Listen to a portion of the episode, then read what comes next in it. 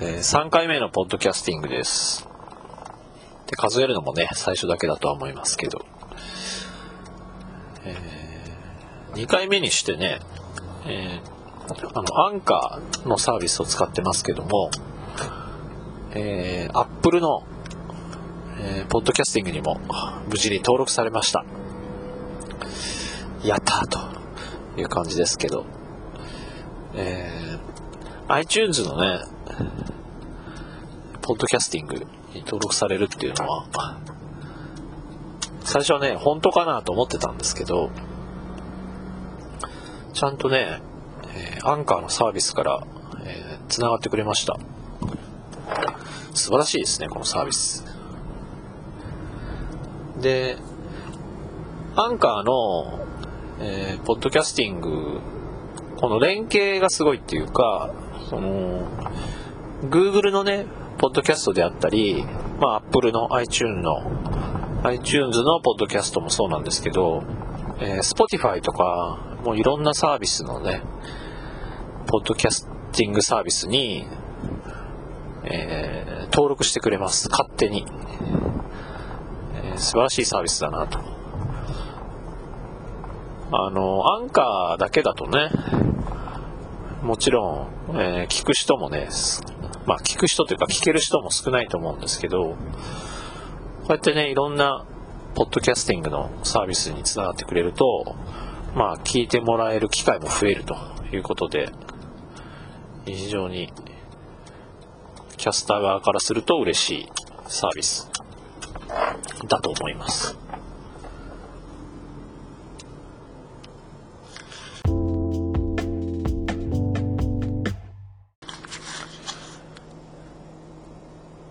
ブログの1週間の振り返りを、ポッドキャストで、フォローしながらね、喋っていければなと思ってます。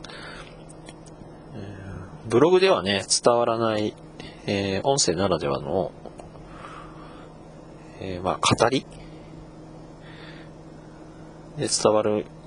方が伝えやすいというところもあるので、先週の土曜日からっていうことになるんだけど、先週の土曜日は、ポッドキャストの、まあ、車でね、移動しながらポッドキャストを作りましたと、まあ、前回の第2回目の、記事を上げてますが、この時はまだ、第2回目を録音してたので、まだ第1回目しか、登録してなかった時ですね。だから早くね、番組を増やしたいなということで、車で運転しながら吹き込んだっていう回でした。まあ、今もね、車の中で、録音してますけども、移動中にとか、まあ今子供の塾の迎えに来てるんですけど、まあまだねちょっと30分ほどあるんで、まあ、そういう時間に、ポッドキャストの、録音ができるっていうのは非常に便利だなと思います。そう、それで21日に、このボイスレコーダー、今撮ってるこれですけど VN541PC これの、まあ、解説というか説明を、記事としてあげてます。まあ、前回の話もした通りで、まあ、特に補足することはないんですけど、フォーマットがWMA なんですね。このオリンパスの VN541PC が。で、WMA って、著作権保護がかかるんですよ。で、保護はいいんですけど、編集がですね、聞かないんですね。っていうか、編集させてくれないフォーマットなんですよ。なので、ちょっと頭出しをしたいなとか、まあ、ちょっと、トリミングしたいっていう時に、編集にかけられないので、エコデコツールっていうソフトを使って、変換してます。変換後の形式は MP3 もあるんですけど、まあ編集するので、特に圧縮する必要はないので WAV ですねにドラッグ&ドロップで簡単に変換してくれるので、で変換した音源を、編集ソフト、音源編集ソフトにかけてもいいんですけど、意外とアンカーが使いやすいのでそのまま Google ドライブにこの WAV の音声ファイルを投げ込んで、でアンカーからですね Google ドライブが見れるので、アンカーで Google ドライブから音源を呼び出して編集して、番組を作ってます。今回もそうですね。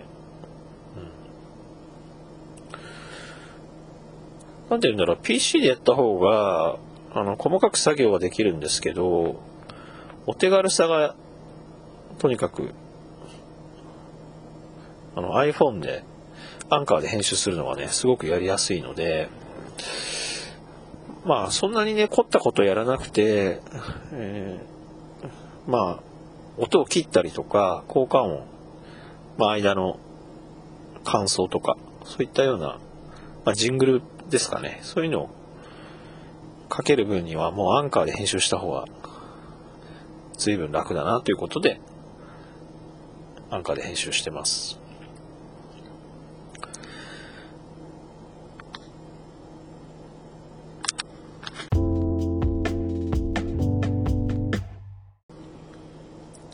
で続いて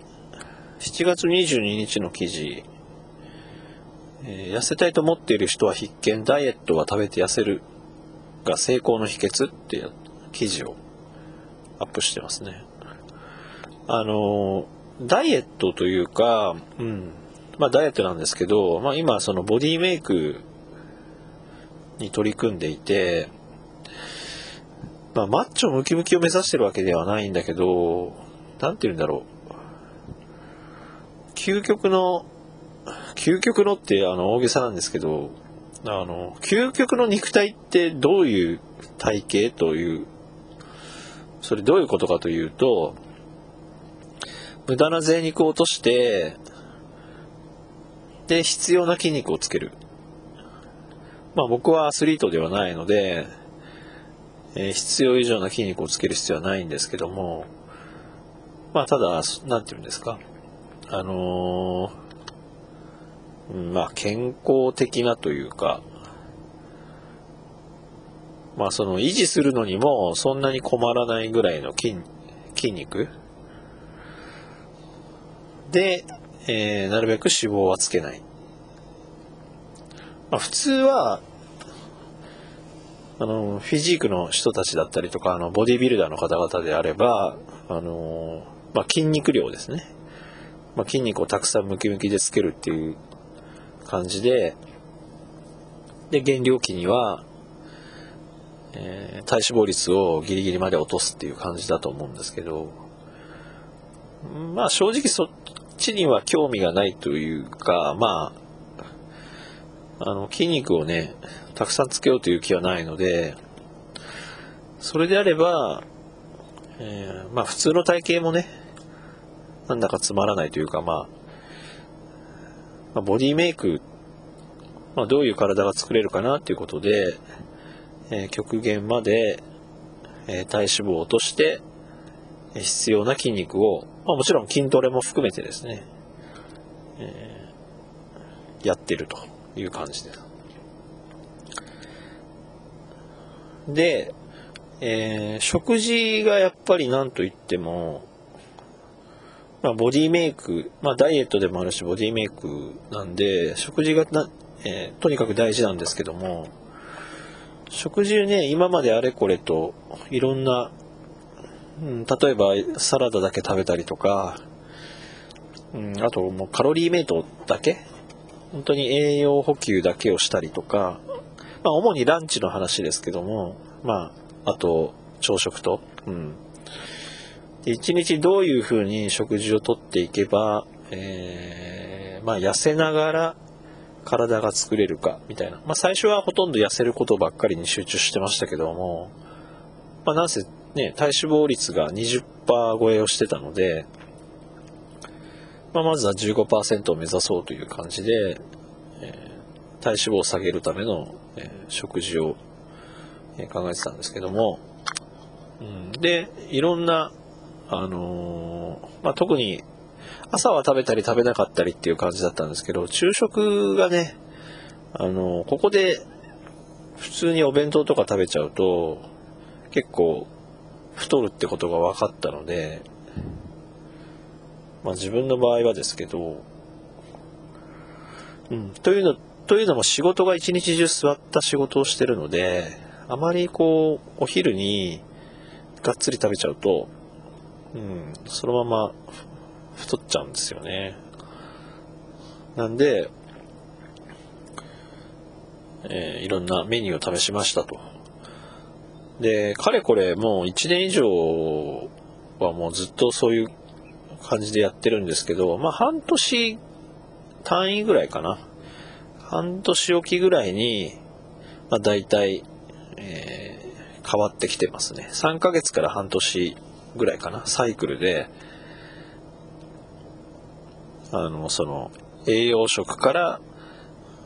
サラダだけ、まあ、パワーサラダって言って、ちょっとサラダでも少し、まあ、凝ったサラダとかで、最近PFC ですね、ボディービルダーの人たちの動画を見て、タンパク質と脂質と炭水化物の取り方、バランスの良い取り方っていうのを、学んだので、それを自分の体型と、まあ、あと目指している体重、体脂肪を考えて、まあ、食事のメニューを、まあ、構成して、まあ、最近こういう食事をしてますっていうところで、うん、まあ、かなりね、そういう意味では自分の中でも煮詰まってきて、体重ね、結構ギリギリまで絞ったんですけど、さらにまた2キロぐらい落ちましたし、ストンと。なのでまだまだ絞れるとこは絞れるなっていう感じで、あとプロテインも飲み始めて、まあまあ、筋肉をつけるという目的もあるんですけど、まあ、タンパク質からエネルギーを取っていくっていうね、方法が実は結構肝だったりします、うん、結局その PFC ってタンパク質と脂質と炭水化物なんですけど、正直そのなんだろう、体を動かす糖質というか、まあ、そのエネルギーの源は、そのどれを取っても取れるんですけども、まあ、どれから取るかっていうところが結構重要で、炭水化物から取る、まあ、一番多く取るのは炭水化物であることは間違いないんですけども、意外とそのタンパク質からしっかり取れば、タンパク質を消費するのに結構エネルギーを使うので、これが意外とその体の脂肪を燃やす効果があるっていうことが分かったので、ただそのボディービルダーみたいにその筋肉をつけたいがためにプロテインを飲んでいるというわけではなくて、その体の代謝を上げるためにプロテインを飲んでます。まあ、全体的にそういうバランスを考えながら食事を変えていったところ、最近ようやく極めつつあるかなというところですね。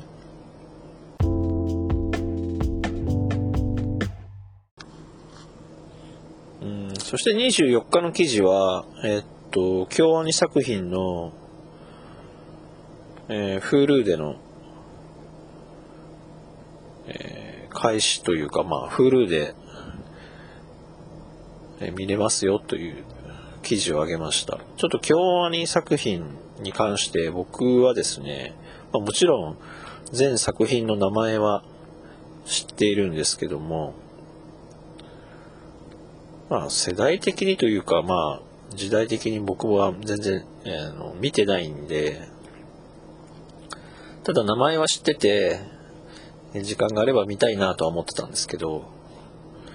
まさかね、こういう事件が起きて、まあ改めてというか、ちゃんと見ようという気になったっていう、ちょっと皮肉な話なんですけども、でちょっとまだね、現在進行形っていうか、その、まだ、まあもちろん解決することはないですし、まあ、一生解決する問題ではないんだけども、まあ、事故の重さや大きさですね、まあ、あといろんな人たちのに与えた影響であるだとか、まあ、一番問題なのはその事故に遭われた当事者の方々の無念ですけども、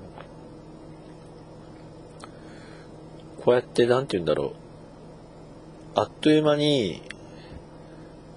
まあ、これは一つの会社ってことになりますけども、まあ、クリエイターの人たちをですねの人生というか全てを変えてしまうっていうことが、その一人の犯人の手によって一瞬にして起こってしまったっていうことの驚きと、なんていうんですかね、もうその取り返しのつかない犯した罪の大きさ、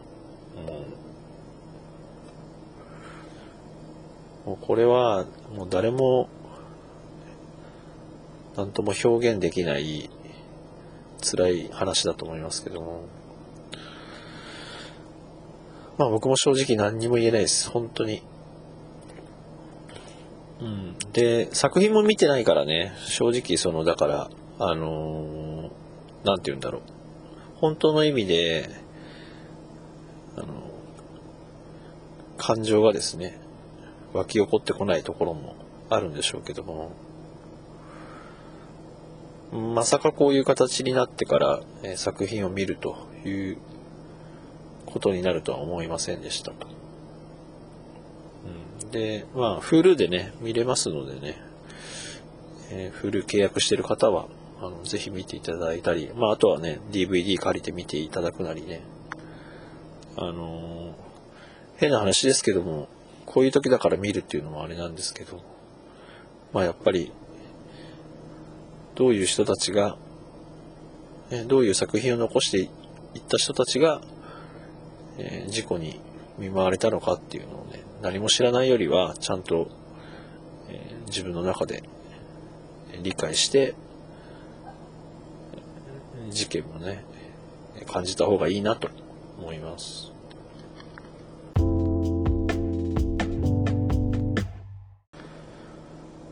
続いて25日の記事で、迷走続くニコニコ、一般会員プレミアム化、会員化するギフト機能提供へっていう記事を挙げました。まあ、当ブログでは、まあ、私が、まあ、毎週金曜日、ニコニコ動画で、ゲームの生配信をやってるんですけども、まあ昔は毎日やってたんですけどね、まあ、今は週に1回ぐらいしかやらないんですが、もうどのぐらいになるんだろう、もう8年、9年目ですかね、ぐらいやってるんですが、まあ、ほぼ初期の頃からやってるので、まあ、どういう問題があるのかとか、どういう不満があるのかとか、どう改善してほしいのかとか、まあ、配信者の立場から、まあ、リスナーとしての立場もありますけども、非常に、意見を持ってました。というか、生主のほとんどの方々はみんなそうですし、まあ、あと YouTube なんかでね、活躍されている、まあ、YouTuber の方々も、最初はニコニコ動画で、配信を始めた方が、多いです。でやっぱそのマネタイズ問題、配信をしてどうやって利益を稼ぐかみたいなところ、まあ要するにプロとしてやっていくっていう道がちょっとニコニコ動画ではなかったんですよね。うん、なのでまあ今もね憧れの職業 YouTuber なんて子供たちが言う言ったり、まあ、子供たちにも人気がある YouTube ですけど、まあ、そういったそのマネタイズの問題に関してはもう YouTube や他の動画配信サービスに、ニコニコ動画、ね、追いついていけないと思います、うん、でまあ新たなサービスを追加したんだけども、まあ、それもですねまあ、どちらかというと、まあ、ニコニコ側の施策であって、まあまあ、プレミアになれない配信者の人には、まあリスナーのねお金があるリスナーの人が、まあ、お布施をしてくれて投げ銭代わりにプレミア券を送ってくれる人はいるとは思うんですけども、まあ、ただそれだけの話っていうことでしかないので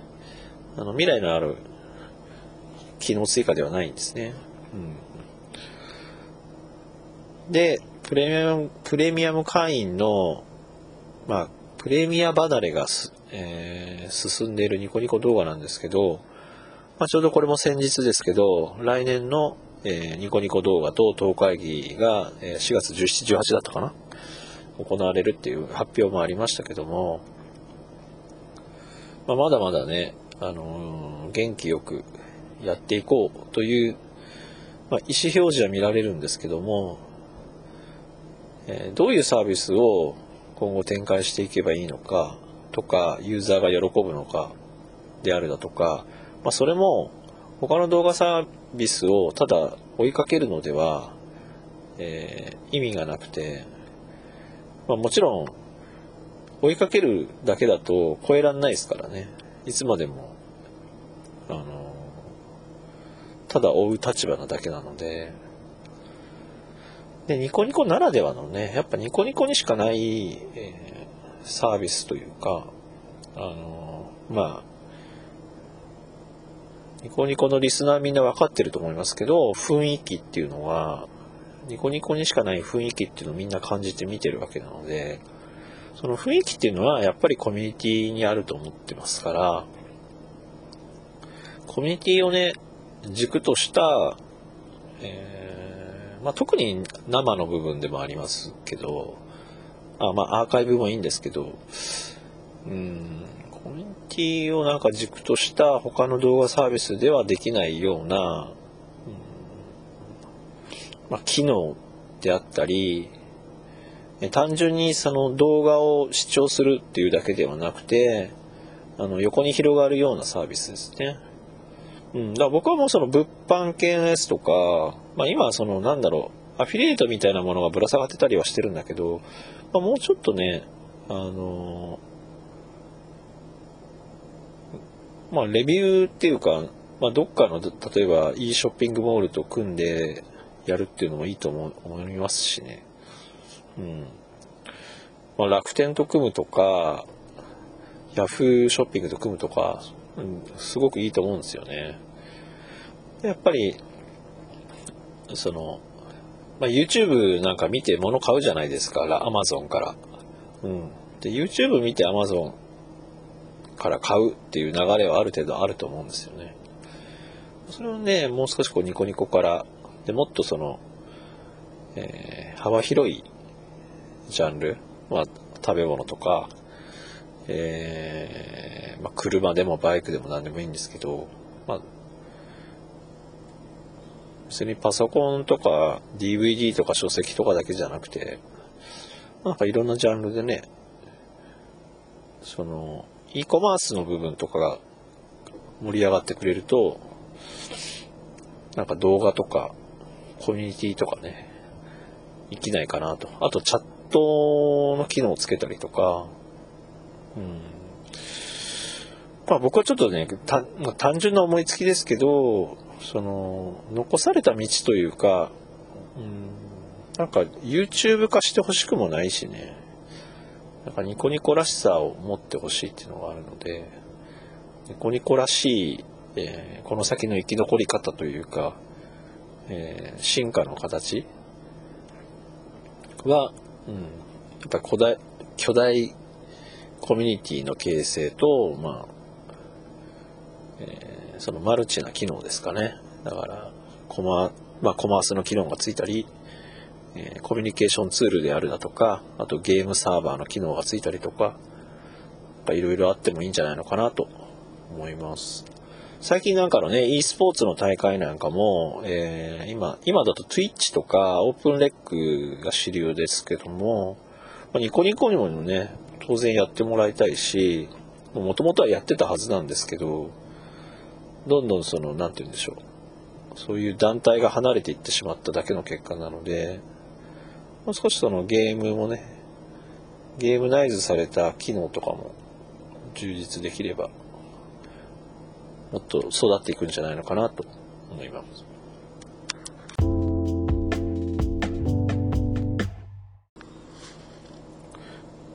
はい。それから、7月26日の記事で、オリンピックまであと1年ということで、英会話の本を読んでみた。という、書評を書くつもりだったんですけど、書評っていうほど、ちゃんと読んでないっていうのもあるんですけど、読んだタイトルが、難しいことは分かりませんが英語が話せる方法を教えてくださいという本で、これが Amazon プライムで、いわゆる読み放題ですね。読み放題で読めて、パソコンでも iPhone でも、僕は Kindle で読んだんですが、やっぱその、今ビジネスマンというか普通にサラリーマンやってると、どっかで英語を覚えなきゃなとか、例えば突然外国人のお客さんから電話が来たらどうしようとか、あと道歩いててその声かけられて、行き先を尋ねられたらどうしようとかね、そのいろんな対応で英語を覚えなくちゃなっていう、そのシチュエーションをですね、目の当たりにはしてるんで、みんな感じてることだと思うんですよ。僕はね、新橋で働いてるんで、よく駅員さんとか警備員の人たちが外国人の人たちに声かけられて、一生懸命な英語でね、説明してるのをよく聞きますけど、聞きますというか見かけますけども、ああいった時に、やっぱり、もちろん丁寧に、で、ちゃんと正確に教えてあげれるといいなっていうのはあります。で、もう来年の東京五輪まで、ちょうど1年を切りましたので、そろそろね、何事もね、勉強するのも1年ぐらいはかかるもんだと思うんで、そろそろというか、やっと重い腰を上げたという感じですかね。ただ本一冊読んだだけなんですけど、ただね、どっから始めていいかわからないっていうのが、勉強だったり英語だったりすると思うんですよ。で、うちの娘もやってるけど、ほとんど聞いてないと思いますけどね、スピードラーニング、ああいうのやってるんだけど、お金払ってる割には多分聞いてないと思うんだよな。あれもやめた方がいいと思うんだけど、あれは耳を鳴らしていくっていう勉強法のやり方だと思いますけども、もうさすがにね、ちょっとその、常に聞いてらんないっていうのもあるし、で、チートと言ったらなんだけど、早く覚えたい。簡単でいいからっていうね。で、これちょっと話が脱線しちゃうんですけど、最近その、芸能人とか、ミュージシャンとかスポーツ選手の英語力についての、動画を YouTube とかでよく見てるんですけど、ネイティブの、英語教師の方々が、日本人の英語をどのぐらいそのネイティブに聞こえるかみたいな解説している動画ですね。ああいうの見てるんだけど、非常にうまく喋る人たちでも、やっぱり R の発音がおかしいねとかって、いろんな指摘を受けるんですよね。で、そのネイティブとして喋るっていうのは、そもそもネイティブじゃないから無理なんですよね。絶対無理ではないんだろうけど、やっぱり発音ってすごく難しいっていう話と、で、なんだろう、この本の良かったところは、全然そういうのにこだわる必要はないと、はっきり言い切ってるところでしたね。発音とかね、もうあとそのネイティブさというか、はっきり言うと一生かかっても覚えられないからみたいな、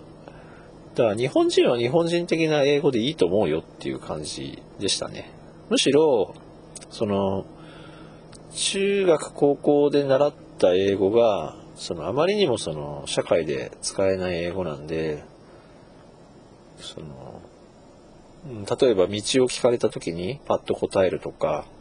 そういった日常的に使える英語っていうのをどうしても習った英語の文法の感覚であるだとか、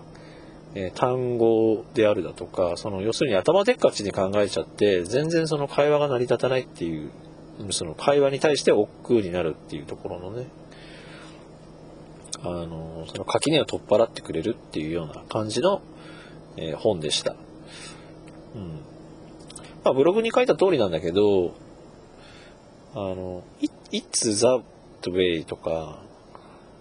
It's on the left とか、簡単なね、言葉で、道や、あとはジェスチャーを交えて、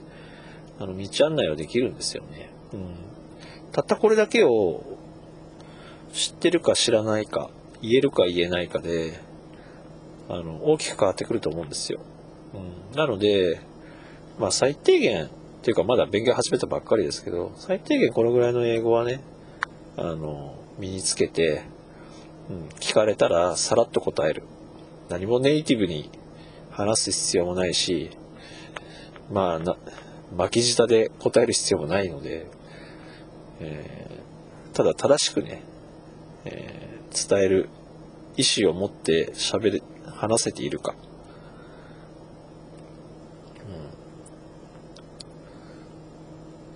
それが大事かなと思わせてくれる本だったので、最初のきっかけとしてはすごくいい本だなと思いました。で、これをいろんな言葉をさらに増やしていけば、かなり話せるようになるのではないでしょうか。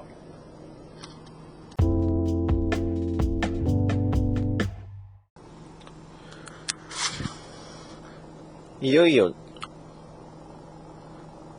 いよね、7月も終わり、8月になろうかというとこですが、来週もね、ちょっといろんな記事いっぱい書いて、ちょっとね、今、頭の中で書きたいって思っているネタがあったりするので、ちょっとそういったものもね、どんどん、ブログに上げて、で、その思いをね、ポッドキャストで伝えていきたいと思います。ちょっとまだね、慣れませんけど、あとね、話もつまんないと思うんですが、始めた頃はね、みんな最初こんなもんだということで、少しずつ慣れたいと思います。はい。